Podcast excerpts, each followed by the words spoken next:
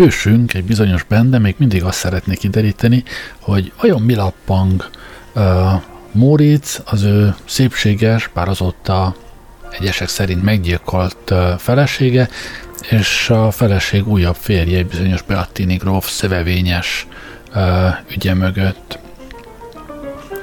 Legutóbb ott hagytuk el, hogy épp a Szervita téren uh, bámult az arra járókelő népeket, nem folytatjuk a, az eseményeket. Ott peckes kalmárlegények jőne, kik az ebédre szántó egy órából felet elsikasztana, csak hogy a főrangú sétálók közt mutathassák magukat, mintha őket is párnákban és aranyozott bölcsőkben ringatták volna, pedig a tapasztalt szem mindjárt világosan látja, hogy a könnyű sétabotocska helyett csak súlyos rőföt szoktak forgatni, kezdjűhez nem szokott vörös kezeik. Mennyit fogadja, hogy múlhatatlanul csőd alá jutnak-e bangók, mihelyt saját rovásukra boltot nyitannak. Itt egy ványat koldus asszony áll elkényszeredett gyermekével, és afölött látszik tűnődni, hogy ugyan mi oka anna, hogy ezen sétálók már részint ebédeltek, részint pedig múlhatatlanul ebédelni fogna, míg ő alig merészel mára így kellemes mulatságot reményleni. Nagyon csalatkozol, szegény asszony, és aránylag valóban boldognak tarthatnád magadat, mert sokan ezen büszkén sétálók közül szinte éhen fognak maradni, ha valahol véletlenül ingyen asztalhoz nem jutna, és ezen kívül alkalmasint pőrén kellene sétálniuk, ha csupán azon öltözetet tarthatnák meg testökön, melynek árát már megfizették. Te ellenben sajátodnak mondhatod foszlányos ruhádat, és annyiban ügytársaidnak mondhatod őket, mivel ők sem fizetnek kamatot, valamint te, Sőt, mi több, te kamatot húzhatsz legalább minden századik gazdagnak zsebéből, és ezt hangosan kérheted, míg ők csak akkor részesülnek a ha önként nyújtják azt nekik. A rongyosnál mindig boldogtalanabb a cifra koldus. Ott, de mit látok? Ezer villám, most ugyancsak kedves szerencsém, ez Dalmer báros mellette, hihetek-e szemeimnek hölgyruhában, azon ifjú, kit a temetés alkalmával a férfi ruhában láték mellette bérkocsiban ülni, és ki annyira hasonlít a Beattini grófnőhöz, hogy még Móricz figyelmét is azonnal magára vonta. Hölgy volt-e vagy férfi, s mi viszonyban állott vele Dalmer báró, ki az érdekes börger lenke körül udvarolt? És ki volt a képe rejtélyes férfi? E kérdések megfejtésen törén fejemet, s szemeimet merőn függesztém arcaikra, mi kellemetlenül látszott rájuk hatni, és ez még inkább izgaták kíváncsiságomat, és elhatározám, hogy minden áron, mégpedig tüstént tisztába kell jönnöm. Közelíték tehát hozzájuk, már éppen meg akarám a bárót szólítani, midőn ez rögtön bérkocsinak kintett, üdvözlésemet hidegen és mint egy csodálkozva viszonzá, és kocsiba ültek mindketten, mely azonnal a Nagy Híd utca felé távozott. Eleinte más bérkocsiban rögtön követni akarám őket, de a tervtől csak hamar elállottam, meggondolván, hogy erőszakkal csak ugyan nem tolakodhatom hozzájuk. A visszatérendő bérkocsistól pedig, kinek számát azonnal följegyzém, különben is megtudom majd, hogy hová mente, és azután könnyen megismerkedhetem velük. E pillanatban levélkét érzék kezembe nyomatni. Tüstént visszafordultam, s csinos öltönyű szolgát pillanték meg, ki ellenkező irányban gyorsan távozott. Bizonyosan ő nyomák kezembe a levélkét. Alkalmasint lidérc lappan benne, mely posványba vezetent, gondolám, tapasztalásból ismervén már, az efféle levélkék mindig egyenlő tartalmát, melyek bankjegyekhez hasonlítanak annyiban, hogy cím nélkül vannak mindenkihez intézve, és mégis különböznek tőlük, mert hogy a bankjegyekért ezüstpénzt, ezzel örömet, az éj levélkékkel pedig örömet, és azután annál nagyobb szomorúságot válthat be az ember attól tartott, hogy megspammelték. Már el akarám tehát a levélkét vetni, de csak hamar meggondolám, miképp az oly veszélyes következményű levélkéket nem cifrainastól, hanem többnyire utcagyerkőcöktől vagy vénasszonyoktól szoktuk kapni. Hmm, gondolám tehát, talán terjedelmes szakállam és széles vállaim tetszettek meg valamely magas hölgyne, ki ezen rövid úton kíván velem megismerkedni. Se hiú gondolat azonnal felbontatta velem a levelet. Mielőtt azonban elolvasnám, címére tekinték, s tüstén megbánám hamarkodásomat, mert egészen ismeretlen nevet olvasék. Azt mondják, hogy a nők kíváncsia, és mivel én nem vagyok nő, igen természetes, hogy a kíváncsiságot csak nevéről ismerem. A levél tartalmát azonban mégis szerettem volna tudni, és ugyan miért ne olvastam volna el, hiszen az, kinek szól, ha valamiképp történetesen ráakadni, bizonyosan úgy sem fogja hinni, hogy nem olvastam el. A rövid, levél rövid tartalma így hangzott. Uram, veszély fenyeget bennünket, bizonyos bende, figyelemmel látszik minden lépésemet kísérni, s gyanakodólag tudakozódik utánam. Tanácskoznunk kell az iránt, hogy miképp szabadulhatunk meg tőle. Ma négy órakor rendkívüli gyűlésünk lesz, mégpedig, hogy minden gyanút lehetőségig kikerülhessünk, nem szokott szállásunkon, hanem a vendégfogadó 14. számú szobájában. Az Egyesületi elnök. Utóirat, a tagok mind fegyveresen fognak megjelenni. Ezer villám, ez nem tréfa, nevem világosan ki volt írva, valamint a vendégfogadó címe is. De az előbbi szerénységből, a másikat pedig elővigyázatból hallgatom el, mert meggondolatlan kimondás által nem akarok bajba keveredni.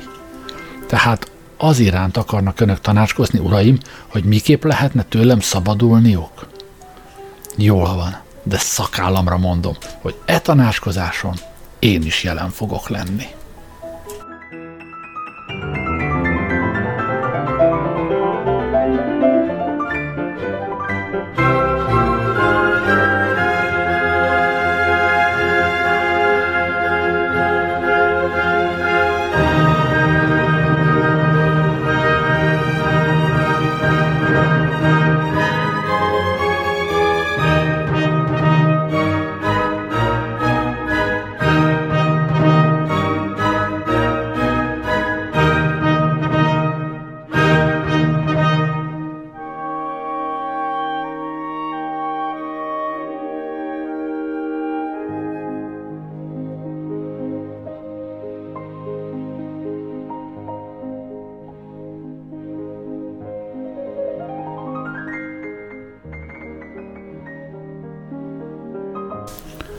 25. fejezet Városi csárda Nem csak valamennyi toronyóra, hanem saját zsebórámon kívül még tulajdon gyomrom is jelenti, hogy az ebéd ideje már annyira elérkezett, mint a magyar politikusok virágzásának ideje, azaz, hogy már szinte múlófélben van. Ej, ej, csak most veszem észre, mi pompás hasonlításra tettem véletlenül szert. Valóban, a politikusok népszerűsége éppen olyan, mint az étvágy gyorsan és igen örvendeztetőleg jő, és egyetlen silány gödöl, gölödény vagy tormás borjúfej ismét megszünteti azt. Csak hogy az étvágyat megsemmisítő borjúfej alatt sültet, a politikai alatt pedig sületlen tetteket kell érteni. Pesten sok a hely, hol az ember kevés jó szóért és sok jó pénzért igen sok rossz ételt kaphat, még rosszabb borra, s legrosszabb vízzel együtt. Ugyanhol ebédeljek tehát? A tigrisben? Nem mert az arszlánoktól és arszlánkodásoktól annyira megcsömörlött eredeti magyar gyomrom, hogy ezen rokon állat bizonyosan betegágyra vetne. Pedig vaj mi sok kell ehhez, ha meggondoljuk, mi rendkívül jó gyomorral bír a magyar. A magyar királyban? Nem. Ott aránylag még talán jobb az étel, mint más helyeken, de ott többnyire csak idegenek ebédelnek, én pedig legalább csak a magyarok között szeretem Magyarország anyagi áldásait fogyasztani. A fehér hajóban? Isten mentsen, nem akarok többé hajózni, eleget hányatott már Magyarország a kölcsönös torzsalkodás hajójában a vad szenvedélyek tengerén. Az angol királynéban? Nem. Mert azt hírli, hogy annak fölvilágosult szellemű bérlője a zsidókat falai közül kitiltá, én pedig oly nagy szakállat visele, hogy könnyen szomorú sorsa juthatni. A vadászkürtben? Talán azért, hogy titkaimat kikürtölje, oda sem megye. A vastuskóban? Ennek nevét nem szeretem, mert a vas kényszerítésre és bilincsre, a tuskó pedig faragatlanságra emlékeztet, és én a kettőtől egyenlően írtózom. A pipában? Hó, hideg borzongatja a hátamat, ha csak rágondolok is. Most már az utcán is mindig pipa és szivarfis bosszantja az ember orrát, mely alá különben is elég borsot törnek az idegene. Ugyan kinek lehetne tehát kedve magát a pipába temetni? A nádorban? Ez igen jó vendégfogadó, de többnyire csak nagyurak által látogattati, és én nem szeretek azokkal egy tábort cseresnyét tenni. A sajtóban ez ugyan megjárná, de ott nagyon nyomják az embert, noha úgy is elég nyom már bennünket. Azon kívül pedig oly szűk ott a hely, hogy alig mozoghat az ember, s ki ne tudná, hogy szabad mozgás nélkül batkát sem ér a sajtó. A két pisztolyban? A világért sem. Hiszen az mindig nagyon tele van emberekkel, mióta Szigligeti fölcsinosította. A Mátyás királyban. Az igazi meghalt, más így hiába keresnők ott most az igazságot, anélkül pedig nekem ugyane széles világon semmi nem kell. Az aranysasban? Nem. Mert annak két feje van, én pedig a sokfejűséget éppen úgy gyűlölöm, mint a fejetlenséget. Tehát az rínyiben. Annak címe nagyon sokat ígér, s tartalma annál kevesebbet nyújt. Ez csak híres politikusoknak való mindenkor, az újságíróknak pedig különösen az esztendő vége felé. Vagy lám, lám, csak most veszem észre, mi nagy bajjá bír válni maga a korlátlan szabadság is. Ezt csak ugyan nem hittem volna. Szabadságomban áll ennyi és még több közt választani, és mennyi időt rabol el a tulajdonképpen elhatározás. Már látom, hogy magam is politikus vagyok, mert nem bírok a sok közt választani. Éppen úgy, mint politikai javítóink, kik szüntelen haboznak, hogy ugyan melyik sérvét orvosolják szegény hazánknak, se hosszas habozásnak az a vége, hogy utoljára azután mindig csak tervezne, és egy bajt sem orvosolna. Én tehát csak ugyan mégsem lehetek valódi politikus, mert íme a sok habozás után gyorsan választok, s rögtön az előttem nyíló ajtóba lépek, melyből jó szak párol a gorromba. Politikai nevezetességek, kövessétek példámat, ne habozzatok, ne tanakodjatok sokáig, hanem menjetek egyenesen és cselekedjetek, és ne kövessétek az egyszerű öregasszony példáját, ki mindig pápa szemét keresi, ám bár az annyira nyomá tulajdon tiszteletre méltó orrát, hogy alig bírt miatta lélegzeni. És tulajdonképpen ugyan melyik vendégfogadóba léptem? Isten tudja, nincs ennek neve, mert a jóbor cégér nélkül is el kell. És nem is vendégfogadó ez, melynél rosszabb elnevezést alig ismere, mert ugyan vendége az, ki rossz ételért jól megfizetetne. Szent vendégszeretet, mi gúnyosan játszottak ki téged a fonák elnevezéssel. Az aféle helyeket, melyek egyikében most léptem, legcélszerűbben városi csárdáknak nevezhetni, mert ebben minden oly kimondhatatlanul szerény és egyszerű, hogy csak kerepelő gólya hiányzik födeléről, és bizony akár a hortobágyi pusztákon is méltó helyet foglalhatna. Ajtaján rendesen két tábla függ.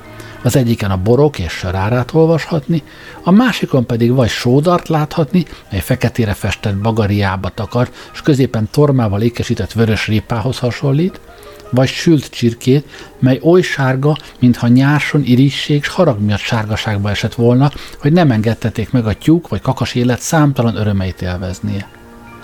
Belül a falakon nem láthatni ugyan pompás éttermek festményeit, de igenis füstszülte kormot, spókhálót legfölösebb mennyiségben.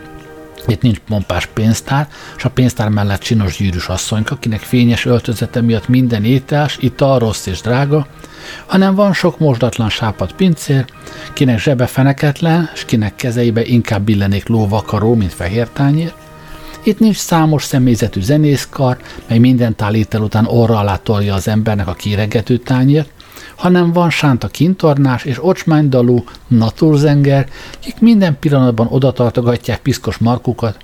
Itt nincs pakfongból készült fényes ezüst, de van bezzek kényelmes fanyelő vella, melyek ágai közt még harmadnapi savanyú vesenémely maradványait is felfedezhetni. Szóval itt nincs kényelem, nincs fényűzés, nincs tisztaság, és ezen kívül van még legalább tíz mindenféle nincs, mely mind nagyon jó volna, ha volna. És mégis járnak oda, hogy is mondjam csak, aféle nadrágos embere, vagyis tekintetes ura, ami napjaimban már tökéletesen egyértelmű. Járnak bizony, és ugyan miért? Azért, mert az elsorolt kényelmek helyett jó ízű ételt lel ezekben a romlatlan gyomrú ember, kinek szemét még nem verte ki az élet fájának ága, s ki a húst valódi alakjában, nem pedig pép vagy kása gyanánt szereti enni. Én is, tehát többnyire így helyekre szoktam járni, már csak azért is, mivel ide többnyire egészséges gyomrú fiatal emberek járna, kik a becses időt evésre használják, és nem üres politikai csevegésre tékozolják. Alig települtem meg, és alig párolgott előttem a leves, és a szomszéd asztal mellől a következő beszélgetés voná magára figyelmemet. Mikor veszi már el Pándi barátunk a szép burgerlenkét? Nem tudom. Alkalmasint végképp el fog az maradni, barátom. Miért? Báró jár utána. Báró? Az ám még pedig nem a féle mai világi báró, kit a fáró már tönkretett, hanem oly gazda, hogy akár zsidónak is beillenék. Ismered őt? Csak annyit mondhatok, hogy Poroszországból jött a neve Dalmer. Dalmer? Igen. Én ismerem, mert a Wurm kávéházban elnyert tőlem egy pár száz pengőforintot, de nagyon furcsát hallottam tegnap.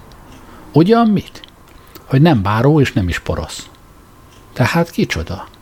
Csavargó ki Zágrából pénzhamisítás miatt szökött meg. És bizonyos az? Azt nem mondhatom, mert csak kávéházban hallottam, már magam sem tudom kitől. Különös. Ha ez való, ugyan miképp merészel itt tartózkodni? Ho-ho, hiszen csak éppen itt van legnagyobb bátorságban. Hogyan? Igen ám, mert itt csak ugyan nem fedezik őt fel, ha maga föl nem adja magát. Ej, barátom, oly vakmerően beszélsz, mintha fővárosi újdonságokat írnál valamely hírlap számára. Ez ötletet mindnyájan megkacagák, én pedig rendkívül örvendék, hogy a sors éppen ma vezérle ide léptémet, mert megvalék győződve, hogy a néhány szónak hasznát fogom vehetni. Három óra már elmúlt, és én készülé, hogy azon gyűlésről elnekéssem, melyben arról kívántak ismeretlen jó akaróim tanakodni, hogy miképp lehetne tőlem szabadulniuk. Ekkor azonban a legközelebb asztal mellől, mely körül több jókedvű ifjú ült, eszók vonák magukra figyelmemet. Hiába vonakodol, barátom, föl kell olvasnod. De nem ennyi, mindegy. Csak titoktartás ígéret alatt kaptam egy pár órára. Titok? Igen. Úgy már annyival is inkább föl kell olvasnod, mert most az egész világon mindenütt nyilvánossá teszik a titkokat. Csak ki vele? Ha jó, de mikor? Erővel ragadjuk el az írás zsebedből, ha tovább is titkolózol. De majd megújjátok, akkor lefőzünk.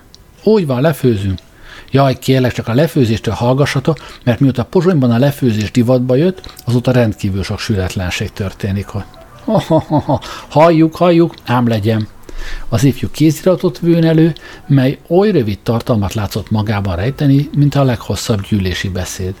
Elhatározám tehát, hogy előadásának legalább egy részét meghallgatom.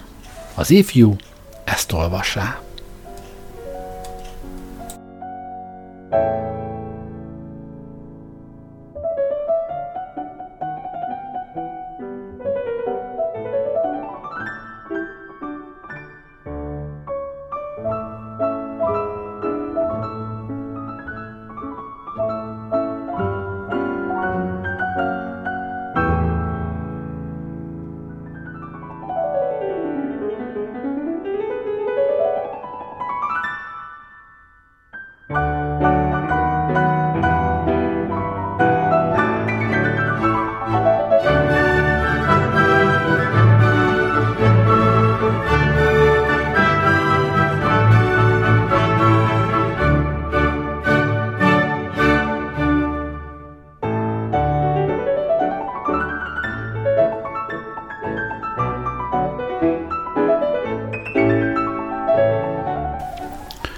26. fejezet Nokok és nökök Mióta a tatárjárás Magyarországot elpusztította, s a nokok és nökök a magyar nyelvet meggyalázták, azóta kevés nagyobb csapás érte a szép magyar hazát és az édes magyar nyelvet.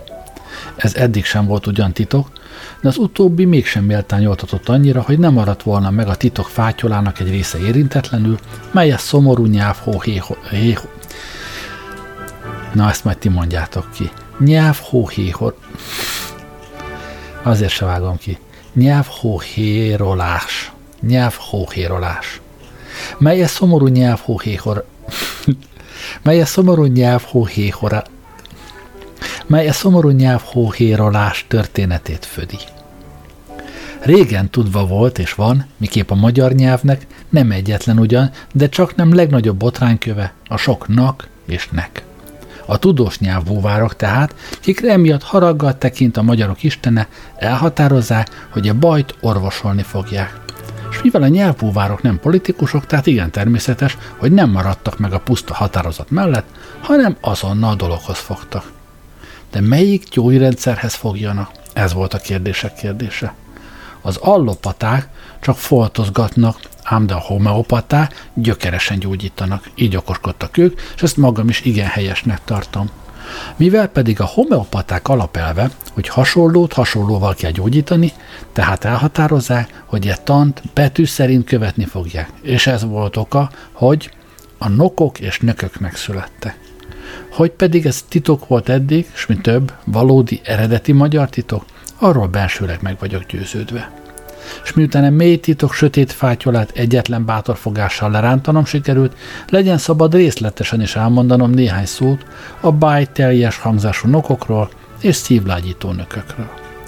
Az álnokok, vagy egyszerűsítve álnokok, igen nagyszerű és jövedelmező szerepet játszanak a világban, és rendesen csak akkor állnak meg működéseiben, midőn már minden szekrényeik telve állnak. Az ülnökök gyakran ülnek, ami igen természetes, olyankor a jó ügyek rendesen elülnek, ők pedig egymást kölcsönösen leülteti, és a hallgatókat gyakran felültetik, és ezen ülés után asztalhoz ülnek. Az elnökök elölülnek, és annál fogva igen természetes, hogy az ülnökök követik őket. A tábornokok elénekelhetik ugyan, hogy kard van oldalamon, lobamon a nyereg, de Istennek hála, mióta a nemzetek és családok egymással folytonos harcban élne, azóta idegen nemzetekkel nem szoktak háborúskodni, és így így többet nem lehet szólanom. A tolnokok az elnökök és ülnökök közt a tollat viszik, és a lúttól sokkal háládatosabb az embereknél, mert ha jól viszik, úgy ő viszont a tolnokokat magasra viszi. A tanácsnokok azon jó tanácsot adják többnyire a folyamodóknak, hogy legyenek szívesek kérelmeiktől elállani, kiket tanácsot nem köszönnik ugyan meg, de hiszen ez nem is szükséges, mert a jó tanácsok nem ingyen adatnak. A titoknokok minden titkot híven megőrizenek, és azért méltán csodálkozna, hogy egy óra múlva már kávéházakban hallják azokat elmondatni. Ja, hiába, a falaknak is vannak fülei, mégpedig gyakran igen nagy fülei. A járulnokok sokat járnak, kelnek, és izzadnak, így igen természetes, hogy jó emésztésnek örvendenek, mire valóban nagy szükségük is van ám, mert ugyancsak jó gyomorral kell bírnia, hogy mindazt elfogyaszthassák, mint a többi nokok és nökök elébök tálalnak. Az ügynökök száma olyan nagy, mint azon tengercseppjei, mely a zsidó tábort elnyeli, s lehet, hogy azért szeretik oly nagyon az úgynevezett zsidóskodást – de ez csak nézem közt legyen mondva, mert ezen félelmes tábortól nagyon rettegek. A dalnokok, dalnoknők nem hasonlítanak a folyóvizekhez, mert ezek akkor rekednek meg, ha kevés bennök vagy medrökben a víz, míg a dalnoknők rendesen akkor rekednek el, midőn nagyon sok pénz van erszényökben. A gondnokok azon megbecsülhetetlen titkot födözék fel, mely szerint gondoskodások következtében mások elsoványkodnak, míg ők maguk derekasan meghíznak. Az írnokok eskettő lelkészekhez hasonlítana, mert működéseknek szinte nem ők, hanem más veszi hasznát. A könyvtárnokok nagy kincseket őriznek, és mégis szegények maradnak, valamint a magtára, melyek az idő minden viszontagságaival dacolna, míg a henye egerek és hörcsögök kényelmesen fogyasztják a legjobb magot.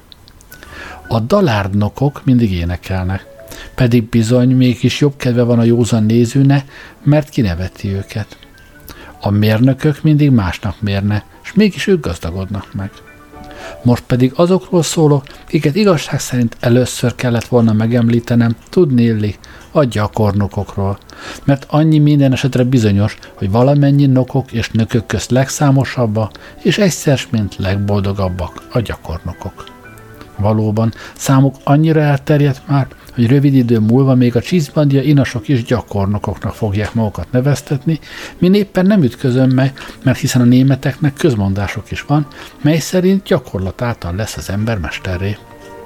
És tulajdonképpen az egész élet csupa gyakorlatból áll, mert minnyáján egész sírunkig azt gyakoroljuk, amit tanultunk, és így tulajdonképpen minnyáján gyakornokok vagyunk. Valamennyi gyakornokok közt minden esetre legboldogabbak azok, akik hivatal gyakorolnak.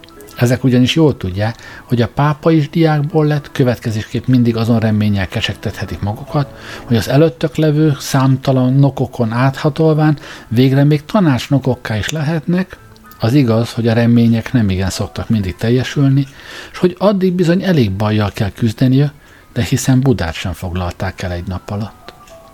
E szók után az olvasó kissé hosszabb lélegzetet ön, és én indulni készülé, részint mivel az óra már negyed felett mutatott, és egy új kalandomra kell sietnem, részint pedig, mivel a hosszú felolvasást már meglehetősen unni kezdém. E pillanatban az ajtó megnyílt, és azon orvos lépett be, ki Bertó komagyógyítá, és egyenesen a lámpához sietett szivarát megnyújtani. Megpillantván engem rögtön felém fordult, és én rövid üdvözlet után egy kérdést intézém hozzá. Hogy van legényem? Holnap már elhagyhatja a szobát. Szegény fiú első éjjel sokat szenvedett. Nem is akarja feledni, csak éppen most mondá, hogy még ma kézre keríti a gyilkost. Hogyan? Igen, mert nagyon hatalmas bizonyítvány, vagy legalábbis szerfölött valószínű gyanú nyomára jutott. Mikor?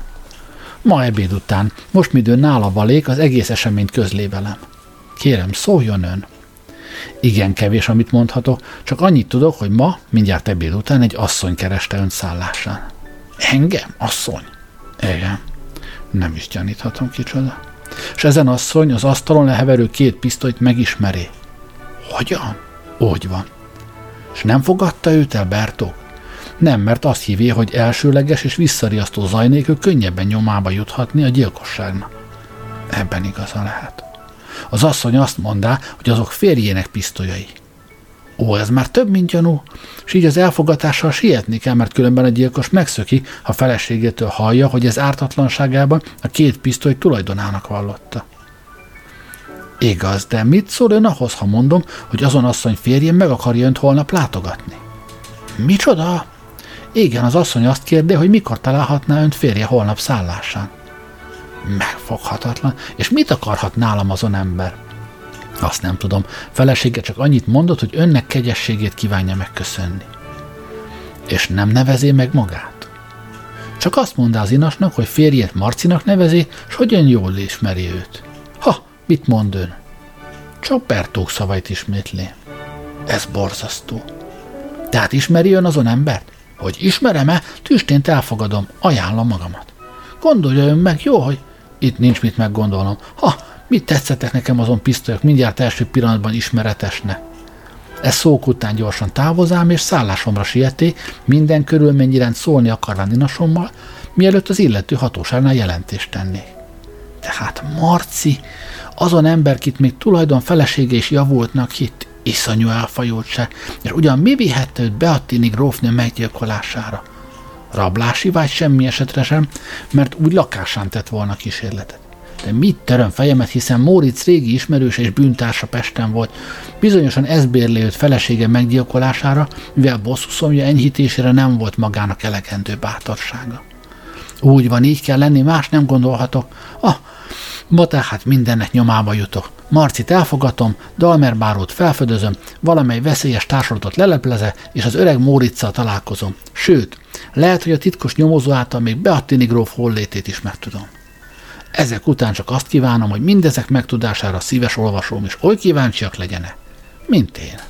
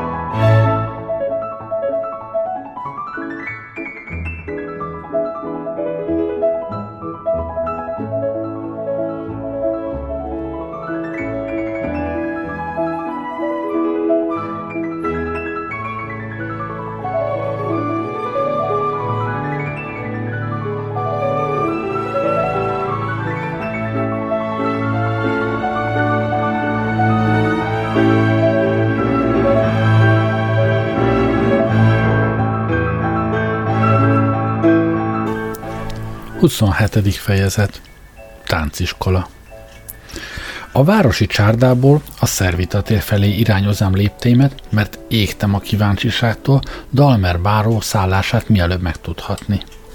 A bérkocsit, melyen távozik, már messziről megpillantám, hozzáérkezvén azonnal mohón kérdém, hová szállítá azon uraságot a szép nővel, kiket lehetőségig részletesen leírtam.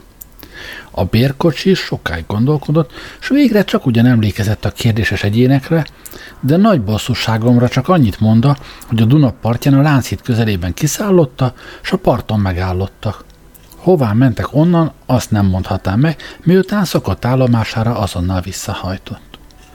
E tekintetben tehát ismét ott van léghol előbb. E bajon mindazonáltal nem igen búsultam, mert legrosszabb esetben, ha az csak ugyan múlhatatlanul szükségesnek találnám, Börgernénél minden esetre találkozhatom vele, és erre azonnal el is határozám magamat, mert Lenke iránt oly baráti részvétet éreztem, hogy nem akarám őt valamely családság áldozatává teteletni. Ezen megnyugvás után leginkább csak Marci gonoszsága szolgált elmékedésemnek tárgyul. A puszták egyszerű fiának egy gyalázatos tettetése föllázíták eblemet. Ki gondolhatta volna, hogy jobb föltételeitől így hamar búcsút vegyen, miután nem tartozott a műveltek körébe, kiknél az így változásokat sokkal könnyebben magyarázhatni meg. Csak egy kulcsot leléke titok megfejtésére, se kulcs, ismét Móric volt. A városban megélhet ugyan minden szegény ember, ki kezeit a munkától nem kiméli, és így Marcinak is minden esetre keményen kell dolgoznia, hogy egyik napról másikra távol tartassa magától, és övéitől a szükséget és hogy heveréshez szokott hajdani csárdásnak ez nem igen lehet ínyire, az igen természetesnek hívén. Midőn pedig annyira jut már valaki, hogy előbb is mostani helyzetek közt hasonlítgatásokat kezd tenni, akkor csak ügyes csábítóra van szükség, és a korábbi kényelmes életmód csak hamar ismét elsőséget nyer a becsületes, de sokkal súlyosabb új életpálya fölött és ugyan honnan jöhetett volna ügyes csábító Móricnál, ki hajdani életmódját ismeri, és azért nagyon könnyen bánhatott vele, mert a bűntárs tanácsára mindig nagyon szokott hajlani a hajdani cimbora. Megvallom, nem örömes léptem föl Marci ellen, mint vádló, mert becsületes feleségét sajnálám, de szívem szavát a kötelesség s józanész parancsa elnémíte, és érzém, hogy a javulás ösvényéről így gyorsan eltérő bűnös szánakozásra nem méltó, és hogy minden esetre oly helyzetbe szükségült tenni, melyben embertársainak többi ártalmukra ne lehessen. Így elmélkedésebe mélyedten közelíték házamhoz, vagyis tulajdonképp szállásomhoz, és kiképzeli bámulásomat, mely meglepett, midőn a kapu előtt Marcit és feleségét pillantám meg. Mindketten heves szóváltásba valának mélyedve, és csak akkor vettek észre, midőn már mellettök állottam.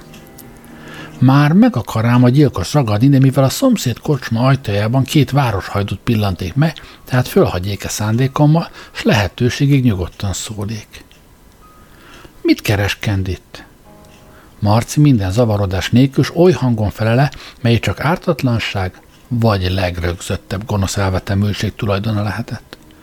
Meg akarta nagyságos uramat kimélni. Mitől? A hozzám jöveteltől. Úgy és miért? Feleségemtől hallottam, hogy pisztolyaim a nagyságos úrnál vannak. Úgy van. Azt gondoltam tehát, hogy nagyságos uram engem fog majd a gyilkosnak tartani, és utánam fog jönni vagy küldeni. Eltalálta Kent. Nagyságos uram, én ártatlan vagyok. Igazán? Az élő Istenre esküszöm. Tehát kinek kölcsönzé pisztolyait?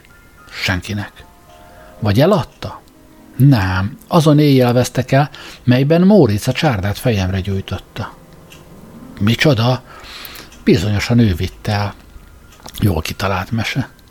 Az asszony zokogva szól, ó nagyságos uram, nem mese ez, hanem tiszta igazság. Marcim azon éjjel, mikor a grófnőt meglőtték, tapottat sem volt a házon kívül.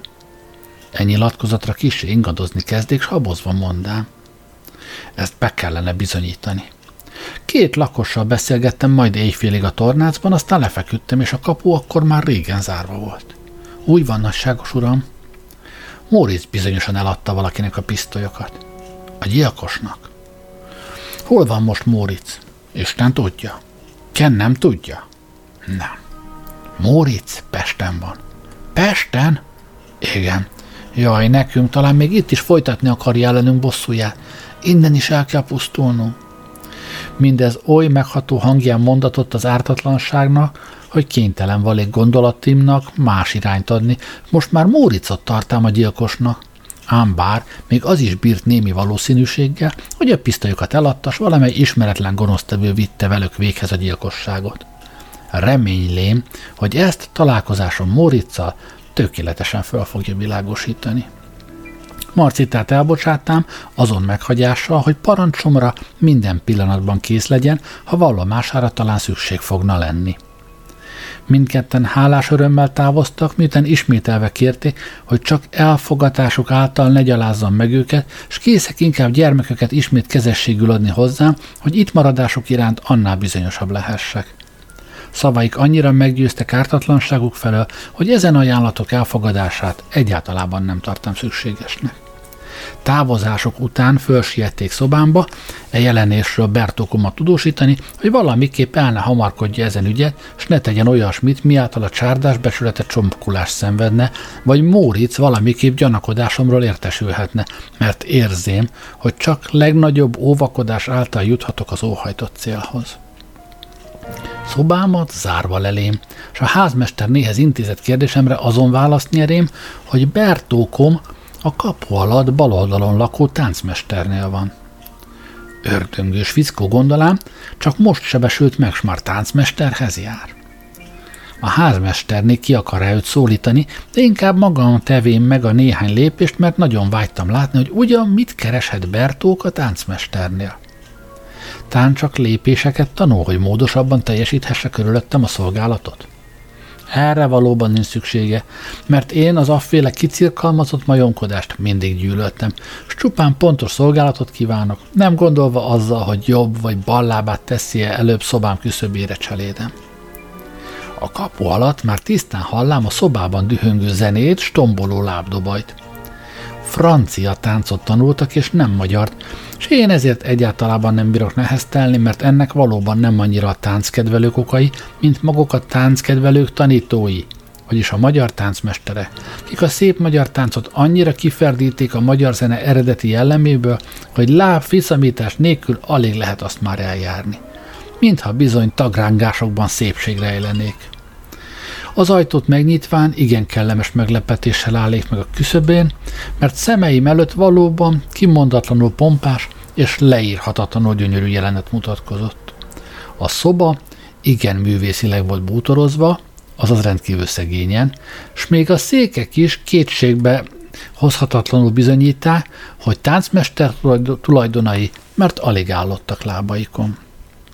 A társaság maga igen válogatott vala, mert három zsibvásáron is alig lehetett volna különbet összeszedni. Valóban, ezen a lakok mind oly sajátszerűen érdekesek, hogy alig bírom magamat elhatározni, melyiket írjam le először. Ennek következtében tehát, jó rend kedvéért, mindenek előtt majd csak magát a ház, vagy inkább a szoba fejét, az érdemes táncmester urat állítom talpra. Őt a természet maga is táncmesterre alkottá, Lábainak vékonysága minden legvakverőbb képzeletet is túlhaladt.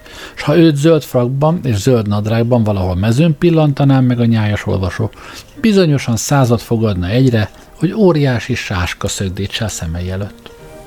A hegedűt igen módosan játsza, s kis és széles szájával igen jellemzőleg tudatja azon vonalakat kimutatni, melyek szerint a növendékeknek táncolniuk kell. Ami származását illeti, ez kisé homályos ugyan, de rendkívül érdekes. Ő csak arra emlékszik, hogy színháznál nőtt fel, mint árok mellett a fűzfa, hogy atya nem volt, miképp a színházaknál rendesen tapasztalhatni, miután a régi közmondás is azt tanítja, hogy sok bába közt elvesz a gyerme.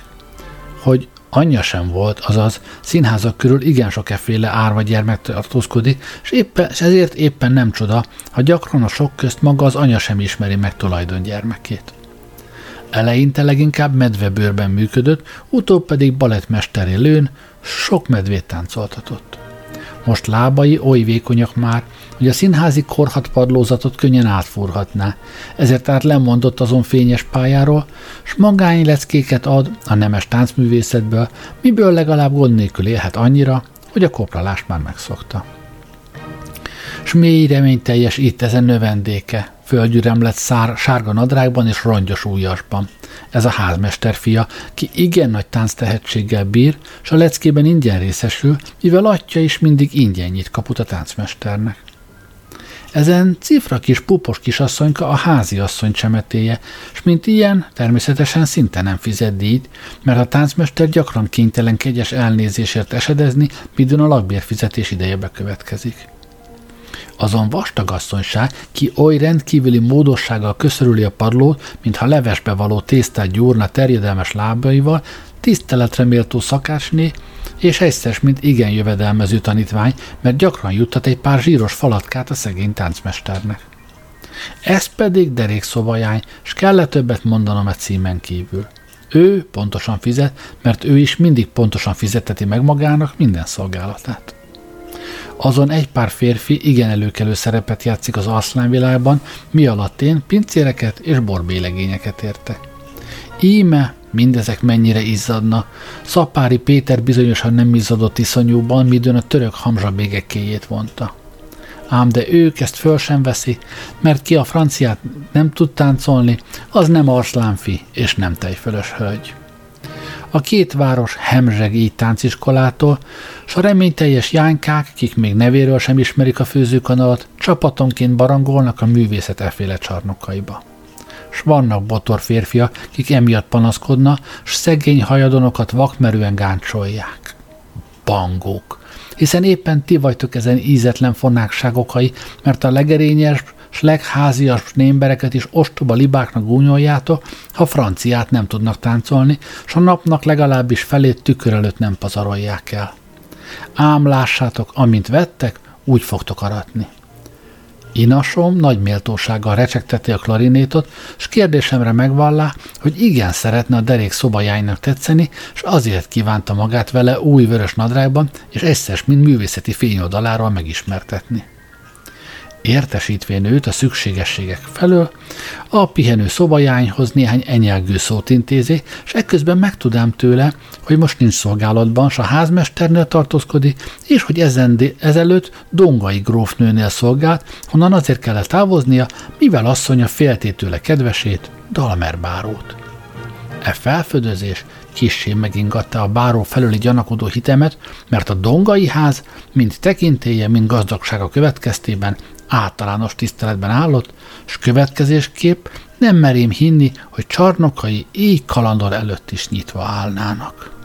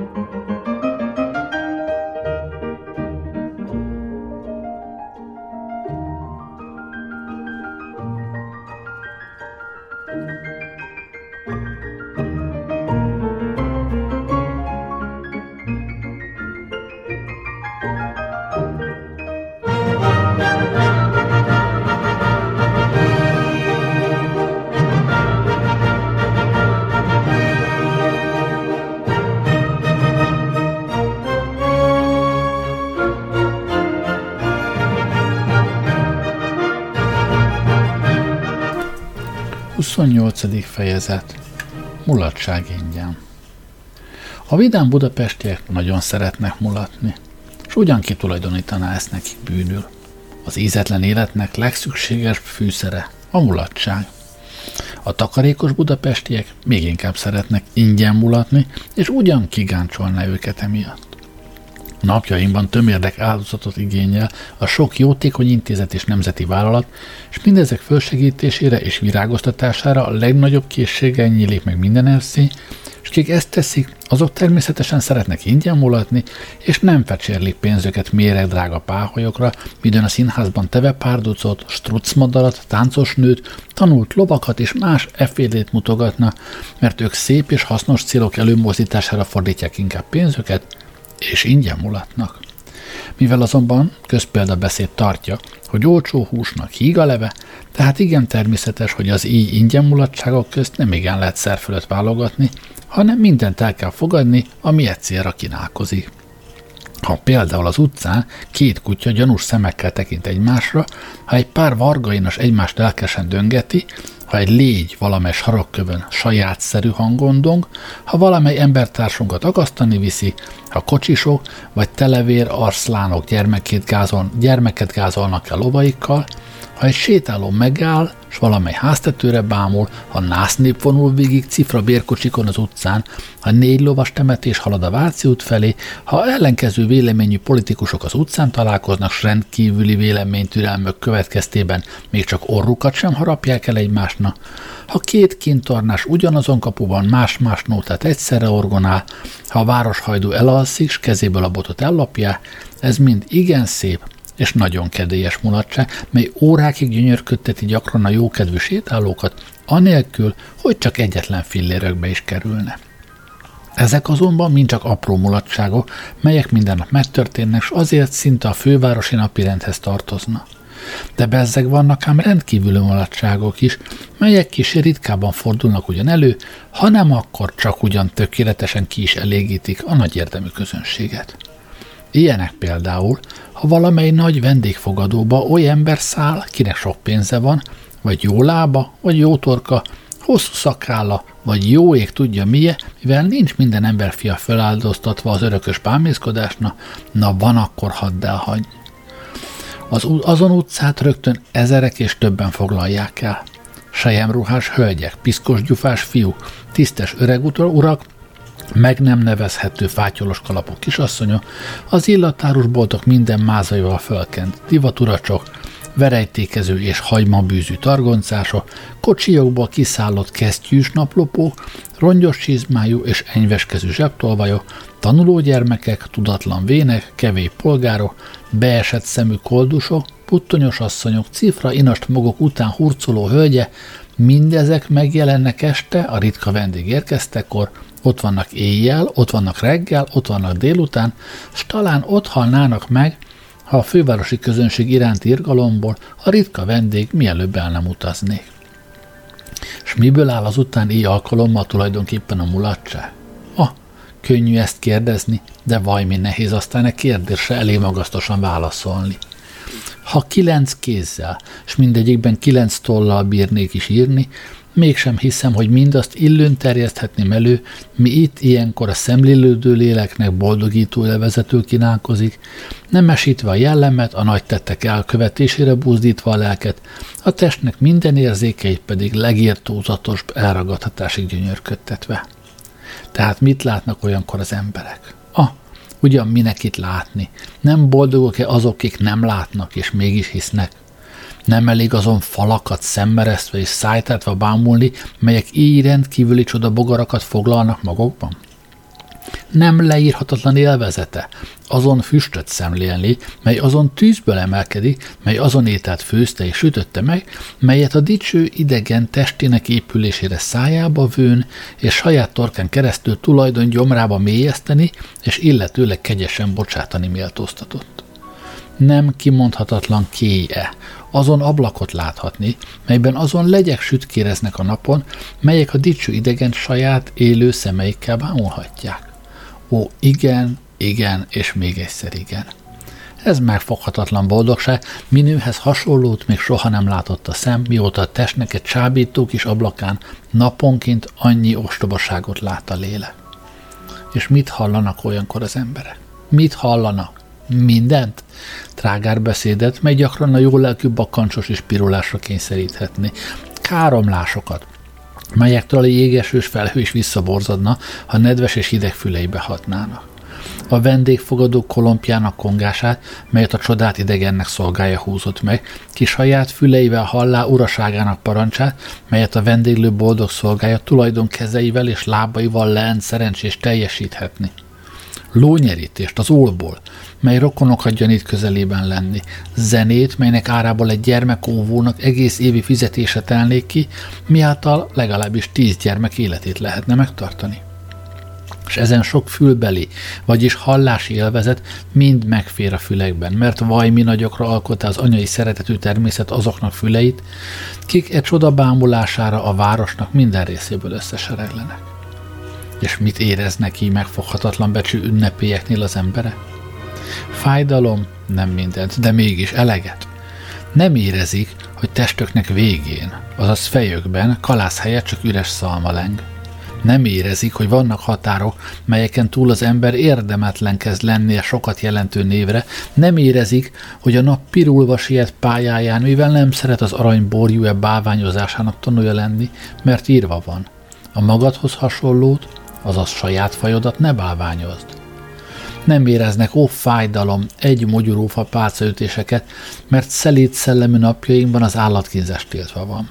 Nem éreznek rózsaillatot, mert a mocsárba vetett virágnak mindig gonosz a bűze. S mocsárba vettetik az, mi méltatlan tárgyra botorul pazaroltati. Nem éreznek édes önelégültséget, mert az emberi méltóság ellen elkövetett bűn némán bár, de mégis megbosszulja magát. Nem érzik arcaikat pirulni, mert kebleikben a jobb érzés utolsó szikrája is kihalt. Ám de csekéségek helyett, melyek említést is alig érdemelnek, ugyancsak érzik, hogy az iszonyú tolongásban borzasztóan hóhérolják tyúkszemeiket. Érzik a görög tűznek folytó gőzét, mely gerjesztőiben minden nemes irányú fölhevülést elfolyta. Érzik a fákják füstjét, mely keserű könnyűt facsar azok szeméből, kik nem bírják hideg vírrel tűrni, hogy virágzásnak indult fajuk bármi csekély ága annyira elfajul, így szégyenítő és kicsapongó istenítések gyakorlása közt, hogy csak lemetszést érdemel az anyatörzsökről. Érzik a földről magosra kavargó port mellökre nehezülni, mert tudva van, hogy nagy csordák nagy port szoktak gerjeszteni. Érzik a legszebb nemzeti dal zengésének csodabájú hatását, mert a legfásultabb kebelben is van oly húr, mely legalább pillanatra megrendül, midőn magasztos eszmék által ostromoltatik. Ó, de nem érzik az ihletet költő metsző fájdalmát, melyet akkor érez, midőn azon nagyszerű igéket, miket Isten varázsla kebléből ajkaira, rivalgó vargainasok ordításai közé hallja vegyíteni oly helyen, ahol gondolatainak hangoztatása sértő és aljasító bitarlássá válik. És mit tapasztalnak így nemzetiséget emelő és hazaboldogító mámornak közepette az emberek? Soknál is többet, de mégsem annyit, mennyit kellene, hogy szép tettök illő jutalmat nyerjen tapasztalják, hogy gyémántos arany karpereceik a tolongásban elveszte, az nem baj, mert helyettük nem nyertek vaskarikákat lábaikra. Tapasztalják, hogy óráikat ellopák az ügyes csenésze, de ez csak méltó visszatorlás, mert hiszen ők a sokkal becses időt lopták el a természettől. Tapasztalják, hogy a hosszas virrasztás egészségüket megrongálta, de ez sem baj, mert beteg lélek csak beteg testben találhat hozzáillőt laktanyát tapasztalják, hogy cselédeik gondatlansága miatt gyermekeik otthon életöket veszték, se gyermekek boldogok, mert nem lesznek kénytelenek egykor szüleik bátor potorsága miatt pirulni, vagy példájukat követve elkorcsosulni. Tapasztalják, hogy a józanok által útfélen kinevettetne, és ez igen hasznos, mert a becsületes emberek megérdemli, hogy mindig legyenek körülöttük bohócok, kik fölött nehéz gondjaikat elkacaghassák tapasztalják, hogy minden önálló gondolkozással megáldott ember gondosan kerüli őket, és ez igen helyes, mert ugyan ki akarna a föl majmaival szoros érintkezésbe jönni. Tapasztalják, hogy a nyilvánosságos tora vígan pattog füleik körül, és ez szépen megköszönheti, mert ez legalább emlékeztet őket arra, hogy nem azon fajhoz tartozna, mely a teremtés utolsó napján alkottatott. Émenyájas olvasóim, a közel vidéken így szoktak nálunk sokan ingyen mutat, mulatni. Ezek elmondása, vagy helyesebben mondva átgondolása közben a szőke Duna partjához értem, Isten bocsássa meg a bűnömet, hogy most a furcsa kifejezést a használám, melyet költői művekben gyakran olvastam, és mely miatt mindannyiszor derekasanul bosszankodtam. Ugyan miért nevezik költőink a Dunát szőkének, miután nem csak nem szőke, de általánosan nem is bír állandó színnel. Én emiatt inkább politikusnak Politikusnak szeretném az öreg Duna bácsit nevezni. De miért éppen szőke? Hiszen gyakran, midőn a szelek fölforgatják medrében az agyagot, oly epés sárga színe van, hogy minden szőke lány föld alá rejtőznék szégyenletében, ha hozzá, vagyis habjaihoz hasonlítanának fürtjeit. Ellenben néha zöld, mint a cirmos macskák, macskák szeme. Tehát ne rágalmazzuk többé a Dunán szőkéne, ha valamennyi szép szőke hölgyet nyílt ellenségünké nem akarjuk változtatni, mitől a magyarok Isten nem mentsen meg. Minden szakállas férfit. Tehát a Duna partjához érkezvén, mert szükségképp haladnom kell, hogy kitűzött célomhoz juthassa, nagy számú embertömeget látékot csoportozni. Bizonyosan valami, itt is valami ingyen mulatság kínálkozik a kandi embereknek, gondolám, és nem csalatkozám, mert csak hamar így megjegyzéseket hallék. De itt én most abba hagyom, majd a jövő héten megtudjuk, hogy mit látott a Duna partjához érkezvén főhősünk.